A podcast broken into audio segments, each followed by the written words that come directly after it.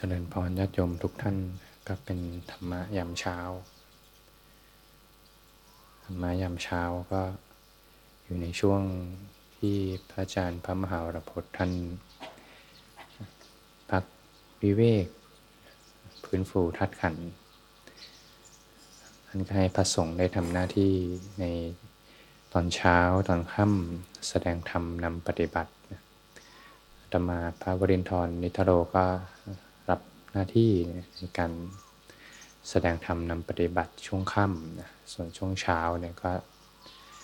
จะนำญาติโยมปฏิบัติเป็นช่วงแสดงธรรมก็จะมี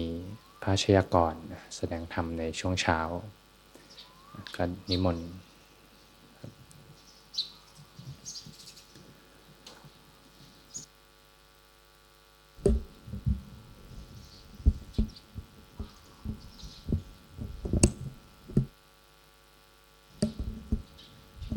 กราบขอการครับ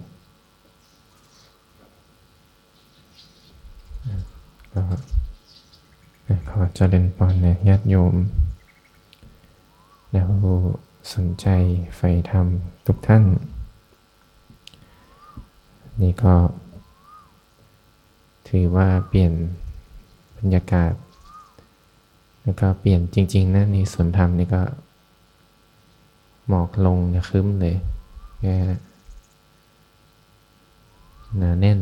ก็อาตมาก็ได้รับโอกาสในการช่วยแสดงธรรมนะในช่วงเช้า แล้วก็แนะนำตัวกันก่อนแล้วกันเผื่อบางท่านอาจจะไม่รู้จักหรือใครคุ้นเคยแล้วก็ไม่เป็นอะไร ก็อาตมาก็ชื่อพระ ชยากรพัทธธรรมโม ก็บวชในพรรษาปี 2562ในตอนแรกก็กำหนดแค่ 3 เดือนนี่ก็เลยมาสักพักแล้ว นี่ก็ นี่ก็ได้รับโอกาสไปทำหน้าที่เนี่ยถ่ายทอดธรรม แสดงธรรมในยามเช้า ให้เป็นเครื่องสติเตือนใจ ให้เราได้น้อมนำเนี่ยธรรมะเนี่ยมาปรับใช้ในชีวิตประจำวันเราได้ ก็คุยกันเบื้องต้นก่อนแล้วกันวันแรกเนาะนี่ก็ส่วนตัวแล้วเนี่ย ถ้าเป็นเรื่องพูดไม่เนี่ย ไม่เอาเลยไม่ไหวยอมตั้งแต่เด็กๆเลย มีงานอะไรไปพูดหน้าชั้นเนี่ยโหใจเต้นกันตึกตึกตึกเรียกว่ายอมแพ้ตั้งแต่เด็ก ๆ นะ ก็เป็นมาเรื่อยๆ เริ่มเรียนเข้าช่วงมหาลัยงาน present เนี่ยในถอยละให้เพื่อนช่วยละอันนั้น เราก็ไปทำงาน พวกเตรียมข้อมูลทำอะไรพวกนี้ดีกว่าสะดวกกว่า แต่เป็นเรื่องงานพูดจะไม่ค่อยถนัดเท่าไหร่ ก็เรียกได้ว่าฝึกฝึกฝนแล้วกันนะ ถ้าในมุมมองตอนนี้ ก็ทำหน้าที่ของพระภิกษุผู้อยู่ในพระธรรมวินัยก็ได้เรียนรู้ธรรมะ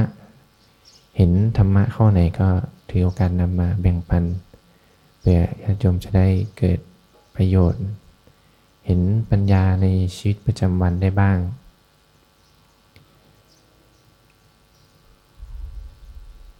ก็สิ่งที่เห็นในชีวิตประจำวันแล้วกันก็เริ่มจากเรื่องง่ายๆก่อน ในกิจวัตรประจำวันของพระเราเนี่ย หลังทำวัดเสร็จก็เตรียมตัวออกบินทบาทกัน ก็เป็นเรื่องราวที่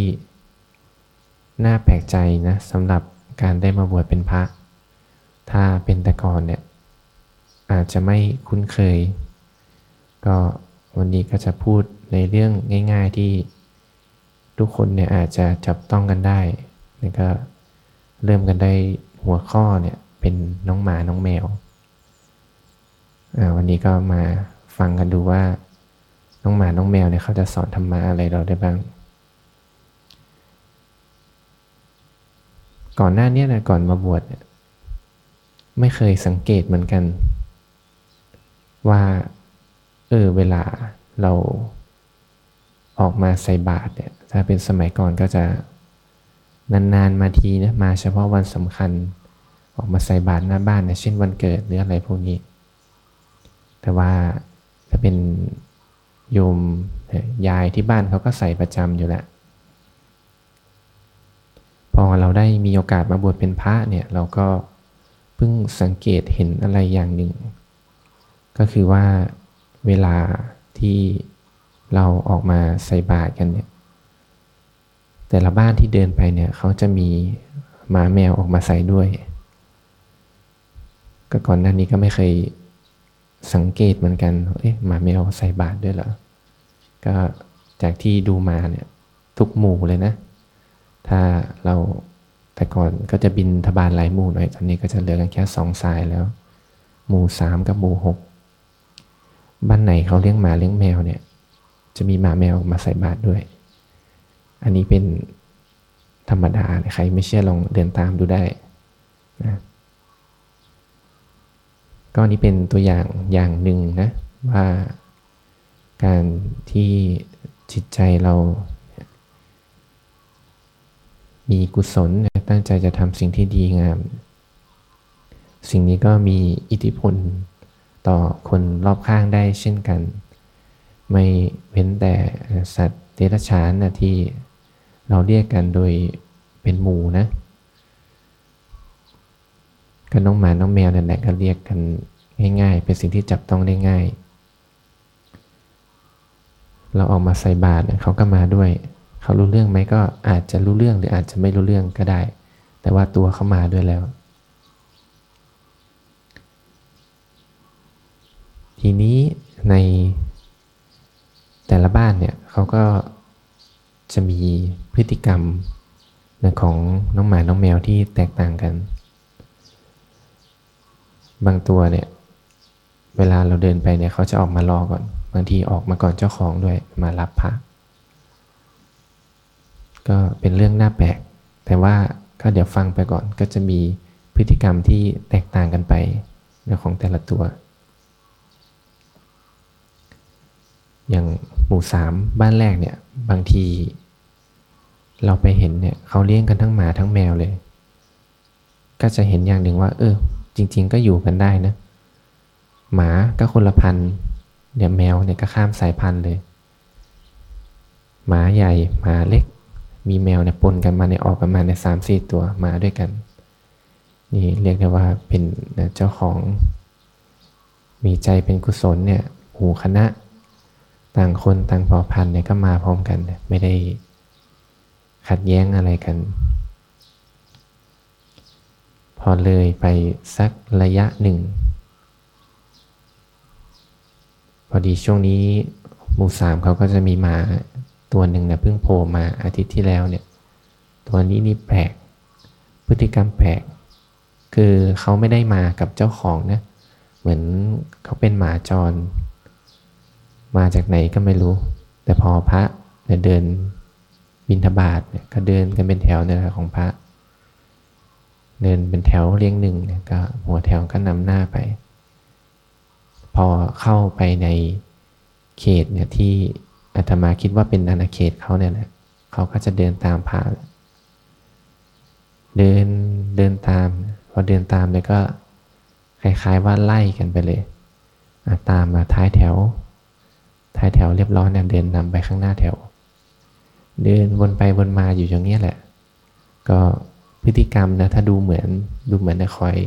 ระวังภัยให้นะดูเส้นทาง ระวังภัยให้ไม่พอเนี่ยกลับมาเช็คเนี่ยวนไปวนมาหัวแถวปลายแถว วนกลับอย่างนี้แหละจนสุดระยะเขตเขาเนี่ยเขาก็รอ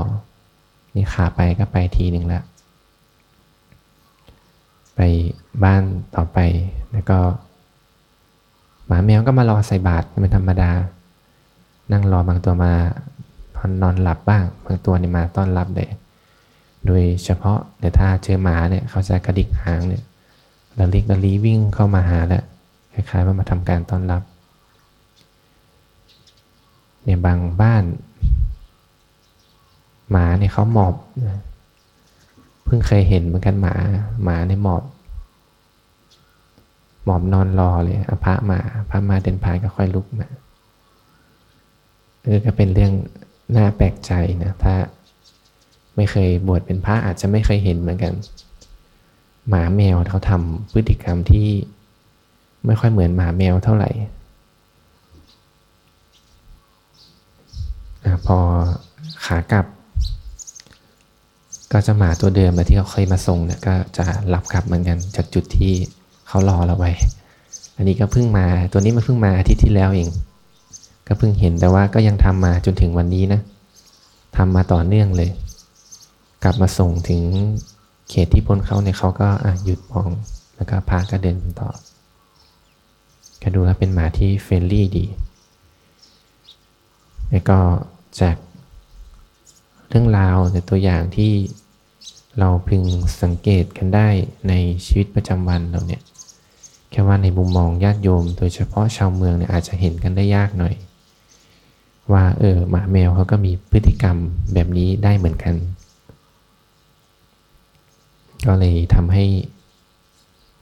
นึกถึง ในเรื่องราวที่ได้เคยอ่านในธรรมบทนะก็เป็นเรื่องราวในสมัยหนึ่งเนี่ยที่มีพระเจ้าพรหมทัตนะเป็นเจ้าเมืองอยู่ในนครพาราณสี ในเมืองนั่นเองเนี่ยก็มีในพรานผู้หนึ่ง เขาก็มีอาชีพเนี่ยเป็นพรานล่าช้าง ก็เลี้ยงชีวิตได้โดยการล่าช้างแล้วก็นำงานำหนังนำไส้เนี่ยหรือ เนื้อเนี่ยไปขายเนี่ยเพื่อประทังชีวิต ซึ่งใน ละแวกนั่นเองเนี่ยก็ ประเมินแล้วน่าจะเป็นป่าที่ใหญ่แล้วก็มีความสงบนะมีช้างกันหลายพันตัว นอกจากช้างนั้นเนี่ยก็มีพระปัจเจกับพุทธเจ้าเนี่ยหลายพระองค์ด้วยกัน ก็ถ้าเราดูจากบริบทแล้วเนี่ยนอกจากใหญ่เป็นป่าที่ใหญ่ ก็คงเป็นป่าที่สงบในป่าสจากผู้คน เป็นที่อาศัยของพระปัจเจกับพุทธเจ้าท่านด้วย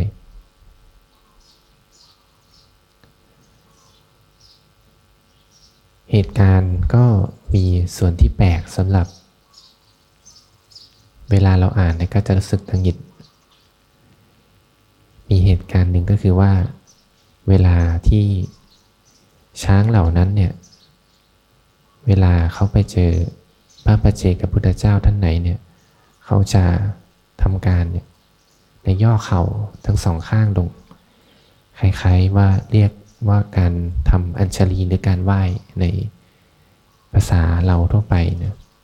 ก็เรียกว่าเป็นการทำความเคารพพระปัจเจกับพุทธเจ้าเนี่ยไม่ว่าจะเจอในขาที่เที่ยวมาหรือขาที่ไป ก็จะทำอย่างนี้อยู่เรื่อยๆนะเรียกว่า เป็นวัฒนธรรมของฝูงช้างในที่นั้นไปเลย พอในพรานเนี่ยเขาได้เห็นพฤติกรรมของช้างเหล่านี้แล้วเนี่ยเขาก็เกิดความสงสัยว่า เอ๊ะ ช้างแต่ละตัวเนี่ยที่กว่าเขาจะล่าได้เนี่ยเขาก็ใช้กำลังกายอย่างมาก แต่ ระปัจเจกับพุทธเจ้าเนี่ยท่านมีอะไรเนี่ยทำไมช้างเหล่านั้นเนี่ยถึง เจอเมื่อไหร่ก็คำนบเนี่ยทำการน้อบน้อมแต่ท่าน ก็คงให้ครวนพิจารณากันไปอยู่ ก็คงเห็นสิ่งที่เหมือนกันของพระปัจเจกพุทธเจ้าในแต่ละพระองค์ ถ้าเทียบกัน ด้วยสรีระรูปร่างหน้าตาเนี่ยก็คงจะไม่เหมือนกันหรอก แต่มีสิ่งหนึ่งที่เหมือนกันก็คือ ท่านเหล่านั้นเนี่ยก็ได้สวมใส่ในผ้ากาสาวะเหมือนกันผ้ากาสาวะก็คือ ก็เป็นผ้าจีวรเนี่ยนะที่นำไปย้อมฝาดนะด้วยเปลือกไม้ด้วยแก่นไม้ ก็จะมีสีเข้มๆนะนะตาม เนื้อไม้และใบไม้ที่หาได้ในบริเวณนั้น เมื่อพิจารณาได้ดังนี้แล้วเนี่ย ด้วยความที่คนเรานะมีทิฏฐิเนี่ยที่ผิดกันเสียแต่ต้น เห็นอะไรก็ย่อมก่อกรรมทำเวรกันต่อ ถ้าเราเริ่มด้วยการที่จะล้างผาญทำการเบียดเบียนผู้อื่นแล้วเนี่ย เราได้อินพุตอะไรมาเนี่ยเราพร้อมจะต่อยอดจากอินพุตนั้น ให้เป็นกรรมที่ใหญ่ขึ้นได้ ทีนี้เขาก็เริ่มวางแผนชั่วแล้วว่า เออสงสัยเพราะก้าเพราผ้ากาสาวะเนี่ยแหละ ที่ทำให้ช้างเหล่านั้นเนี่ยทำการนอบน้อมแด่พระปัจเจกับพุทธเจ้า สงสัยเราต้องหาไว้บ้างแล้ว เนี่ยก็เป็นตัวอย่างนะจากการที่ว่า ล่าช้าง เพื่อหาเลี้ยงชีพเนี่ยทำการเบียดเบียนผู้อื่นอยู่เป็นนิด ก็ต้องการที่จะทำงานได้ง่ายขึ้น หาเลี้ยงชีพได้ง่ายขึ้น ได้มีทรัพย์สินที่เพิ่มขึ้น ก็เริ่มทำการเบียดเบียนกันต่อไป โดยอาศัยอุปกรณ์นะก็เรียกว่าอาศัยผ้าจีวรเนี่ยแหละอะเดี๋ยวเราจะไปหามาเพื่อเป็นอุปกรณ์ในการล่อช้าง ทีนี้จะไปหาจากไหนล่ะผ้าเราก็ทำไม่เป็นหลังจากวางแผนในการละเมิดศีลข้อหนึ่งไปแล้ว ก็เริ่มมากันที่ศีลข้อสองก็เอาจากพระปัจเจกับพุทธเจ้านี่แหละง่ายดี ก็อาศัยช่วงเวลาที่พระท่านได้ไปส่งน้ำอยู่ริมสระท่านก็จะพาดผ้าไว้เนี่ยริมสระ ช่วงนั้นแหละเราก็ถือวิสาสะนะไปเอามาเลย ไปขโมยท่านมา เราก็จะเห็นความต่อเนื่องนะ ข้อหนึ่งไปศีลข้อสองเริ่มไปแล้ว ข้ออื่นก็ค่อยๆตามมาเนี่ยเมื่อเราเริ่มด้วยทิฏฐิที่ผิดความดำริในการกระทำหรือเทียบกันในมรรคอริยมรรคข้อต่อไปเนี่ยผิดตามไปหมด เมื่อ เขานำผ้านะมาสวมใส่แล้วเนี่ย ฝูงช้างเมื่อเจอเนี่ยเขาก็นึกว่าเป็นพระปัจเจกับพุทธเจ้าก็ทำการนอบน้อมโดยปกติ แล้วก็เดินผ่านไป จังหวะที่ช้างได้เดินผ่านไปเนี่ยแหละเขาก็ได้เอาหอกเนี่ยเดี๋ยวพุ่งเข้าใส่ทีละตัวละตัว ช้างก็ค่อยๆ ล้มตายกันไป เขาก็ได้นำงา หรือส่วนต่างๆ ที่พอจะใช้เป็นประโยชน์ได้นี่ยก็นำเอาไปขาย ส่วนอื่นที่เหลือใช้หรือไม่ได้เป็นประโยชน์นก็นำนฝังดิน เก็บงานเรียบร้อย เรียกว่าไม่มีใครสงสัย พอคราวหนึ่งผ่านไปสักระยะหนึ่ง พระโพธิสัตว์เนี่ยท่านก็ได้ในปฏิสนธิคันนในคันของช้าง พอระยะ เวลาผ่านไปเนี่ยท่านก็ได้เติมใหญ่ขึ้น ก็ได้มี ความเป็นใหญ่นะคือได้เป็นหัวหน้าของฝูงช้าง พอคราวผ่านไปเรื่อยๆเนี่ยในพรานคนนั้นเนี่ยเขาก็ยังทำกิริยาเหมือนเดิมอยู่ ก็คือนำจีวรมาห่มคุมนะก็อาศัยช่วงที่ช้างท่าน น้อมน้อมแล้วเดินผ่านไปเนี่ยก็ได้ไล่ฆ่าช้างไปทีละตัวละตัวจำนวนฝูงช้างในโขลงเนี่ยก็ค่อยๆหายกันไปทีละเล็กละน้อย เมื่อนั้นเองเนี่ยพระมหาบุรุษที่ได้เป็นหัวหน้าของฝูงช้างอยู่ ก็เริ่มที่จะเอะใจแล้วว่าเออสมาชิกในฝูงเราเนี่ยเริ่มหายไปไหนกันทีละตัวละตัว โดยปกติแล้วเนี่ยถ้า แต่ละตัวเนี่ยเขาจะไปไหนเนี่ยเขาก็จะแจ้งก่อน ถ้าในคราวไหนที่ไม่ได้แจ้งไว้เนี่ยก็จะไม่ไปเนี่ยพอเขาทราบกันอยู่ว่าอันตรายเนี่ยมีรอบด้านเนี่ยก็ได้ทุนถามเนี่ยกันในฝูงช้างเนี่ยว่าเออมีท่านไหน เห็นช้างเหล่านี้ที่หายไปบ้างไหม แล้วก็ไม่มีตัวไหนทราบเลย ก็เลยนึกสงสัยแล้วว่าเออสงสัยเนี่ย ว่าจะมีอันตรายอยู่ในสำนักของภิกษุเนี่ยผู้นุ่งห่มในผ้ากาสาวะอยู่ สงสัยจะมีโจรคอยประทุษร้ายเนี่ยอยู่บริเวณนั้น ก็ได้วางแผนแล้วนะว่า เออเดี๋ยวเนี่ยเราเนี่ยจะจับโจรคนนั้นมา ก็เลยอาศัยในช่วงเวลาที่ ช้างแต่ละตัวเนี่ยเขาได้เดินนำหน้าไปก่อน ก็ได้ทำการนบน้อมเนี่ยต่อในพรานเนี่ยผู้ที่ได้สวมใส่ผ้ากาสาวะอยู่ แล้วก็เดินไป พระมหาบุรุษเนี่ยท่านก็ได้เดินรอจังหวะอยู่ข้างหลัง ให้ฝูงข้างหน้าเขาได้เดินไปก่อน เมื่อเดินไปแล้วเนี่ยเจอในพรานเรียบร้อย ในพานก็นุ่งห่มจีวรออยู่แล้วนะ พอพระมหาบุรุษท่านได้เดินก้าวไปข้างหน้าเนี่ย ก็ได้คว้างหอกเข้าใส่นะแต่ก็พระบุรุษท่านก็อาศัยในการเดิน มีสติระมัดระวังอยู่ตลอดเวลา แต่พอรู้แล้วว่าเออแถวเนี้ยมีอันตราย ก็จึงได้หลบในหอกนั้นทันนะแล้วก็ตั้งใจว่าจะ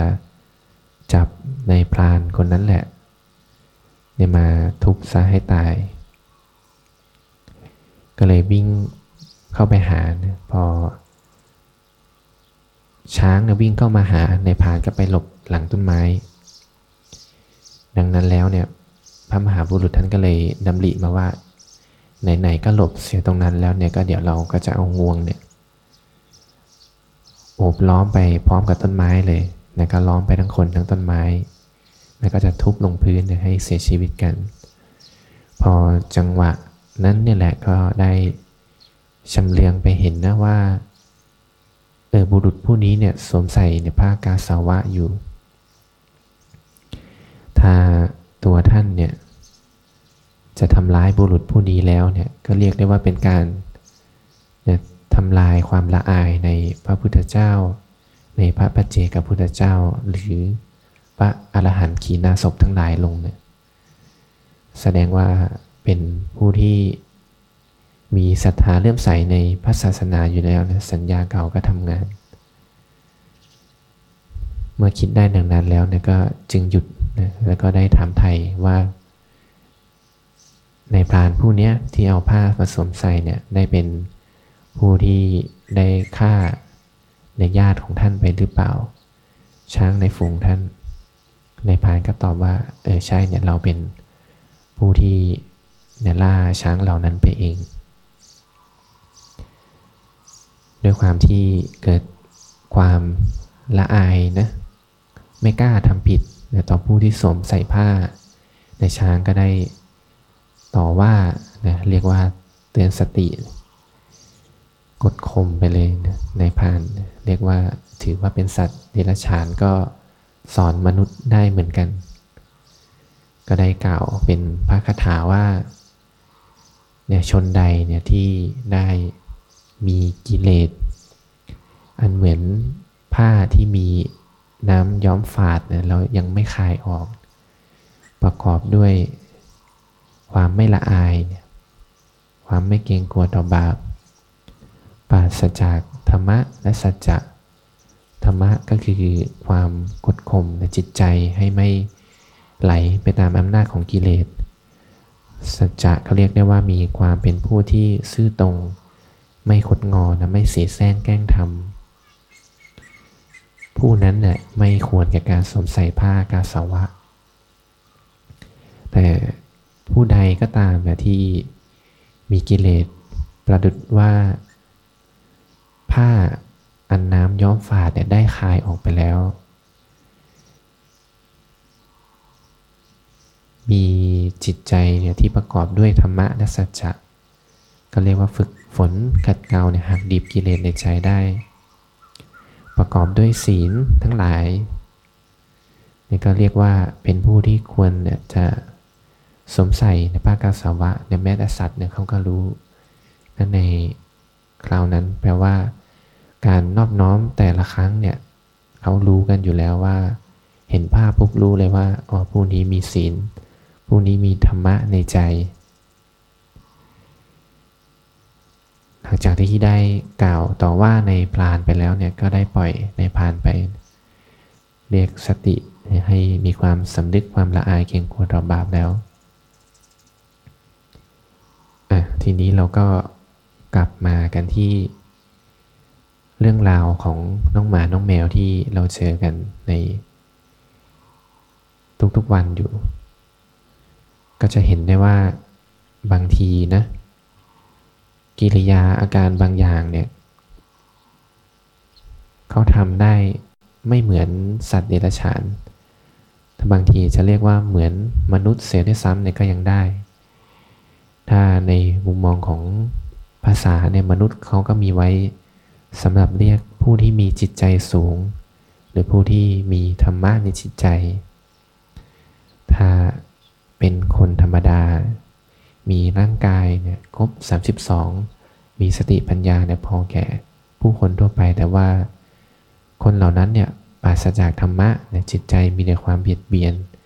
อยากมีอยากได้อยากเป็นแข่งแย่งชิงดีกัน จะเรียกคนเหล่านั้นว่ามนุษย์เนี่ยก็เรียกได้ยากนะ ในทางกลับกัน ถึงเขาจะอยู่ในสภาพร่างกายที่เป็นสัตว์เดรัจฉานเนี่ยแต่จิตใจ เรียกได้ว่าภูมิจิตภูมิธรรมเนี่ยเห็นพระเห็นตัวอย่างผ้าเห็นสีที่มองแล้วจิตใจสงบ ก็เรียกว่าสัญญาเก่าก็อาจจะทำงานนะอาจจะเคยเห็นพบเจอมาก่อน ซึ่งถ้าเราเลี้ยงหมาเลี้ยงแมวทั่ว ๆ ไปเนี่ยอาจจะไม่เห็นกิริยาการเหล่านี้เนี่ยจากจากพวกเขา ก็จึงมีจิตใจเนี่ยที่อยากน้อมน้อมอยากดูแล จริงเขาก็ไม่ได้มองพระว่าเป็นคนนั้นคนนี้ดอกอาจจะเห็นแค่เป็นเครื่องหมายเฉยๆ เห็นปุ๊บมีศรัทธาแต่ใจอยากจะกอบประกอบกุศล เมื่อนั้นเองจิตใจก็สูงขึ้นมาโดยธรรมชาติถ้าเราม องแล้วเนี่ย น้องหมาน้องแมวเขาสอนอะไรเราได้บ้าง ถ้าคนที่เขาไม่เคยพบเจอกิริยาอาการอย่างนี้เนี่ย ก็ให้ได้ยินได้ฟังไว้ว่าไหนๆแล้วเองเนี่ยเราก็มีร่างกายอันสมบูรณ์ มีจิตใจที่พูดคุยสื่อสารนะคิดได้เป็นเหตุเป็นผล เพราะฉะนั้นแล้วก็ได้ขวนขวายนะ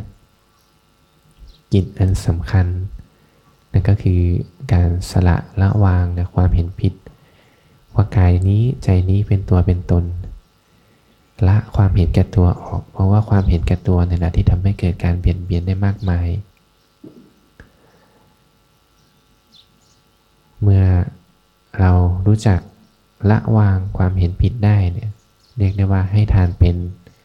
รักษาศีลเป็นรักษาความเป็นปกติของใจ พอถึงขั้นนั้น ใครมีปัญญาในการต่อยอดเนี่ยก็มัน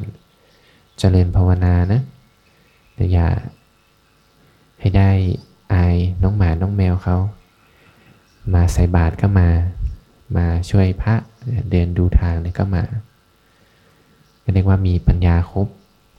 ก็กระทำจิตที่เหมาะสมแก่ปัญญาของตน มนุษย์ก็เรียกว่าเป็นผู้ที่มีศักยภาพอยู่แล้ว ถ้า ในมุมมองของสัตว์เดรัจฉานเองเนี่ยก็ยังอยู่ในอบายนะเพราะว่าชีวิตเขาเนี่ยไม่สามารถที่จะประกอบทานรักษาศีลหรือจเจริญภาวนาได้เลย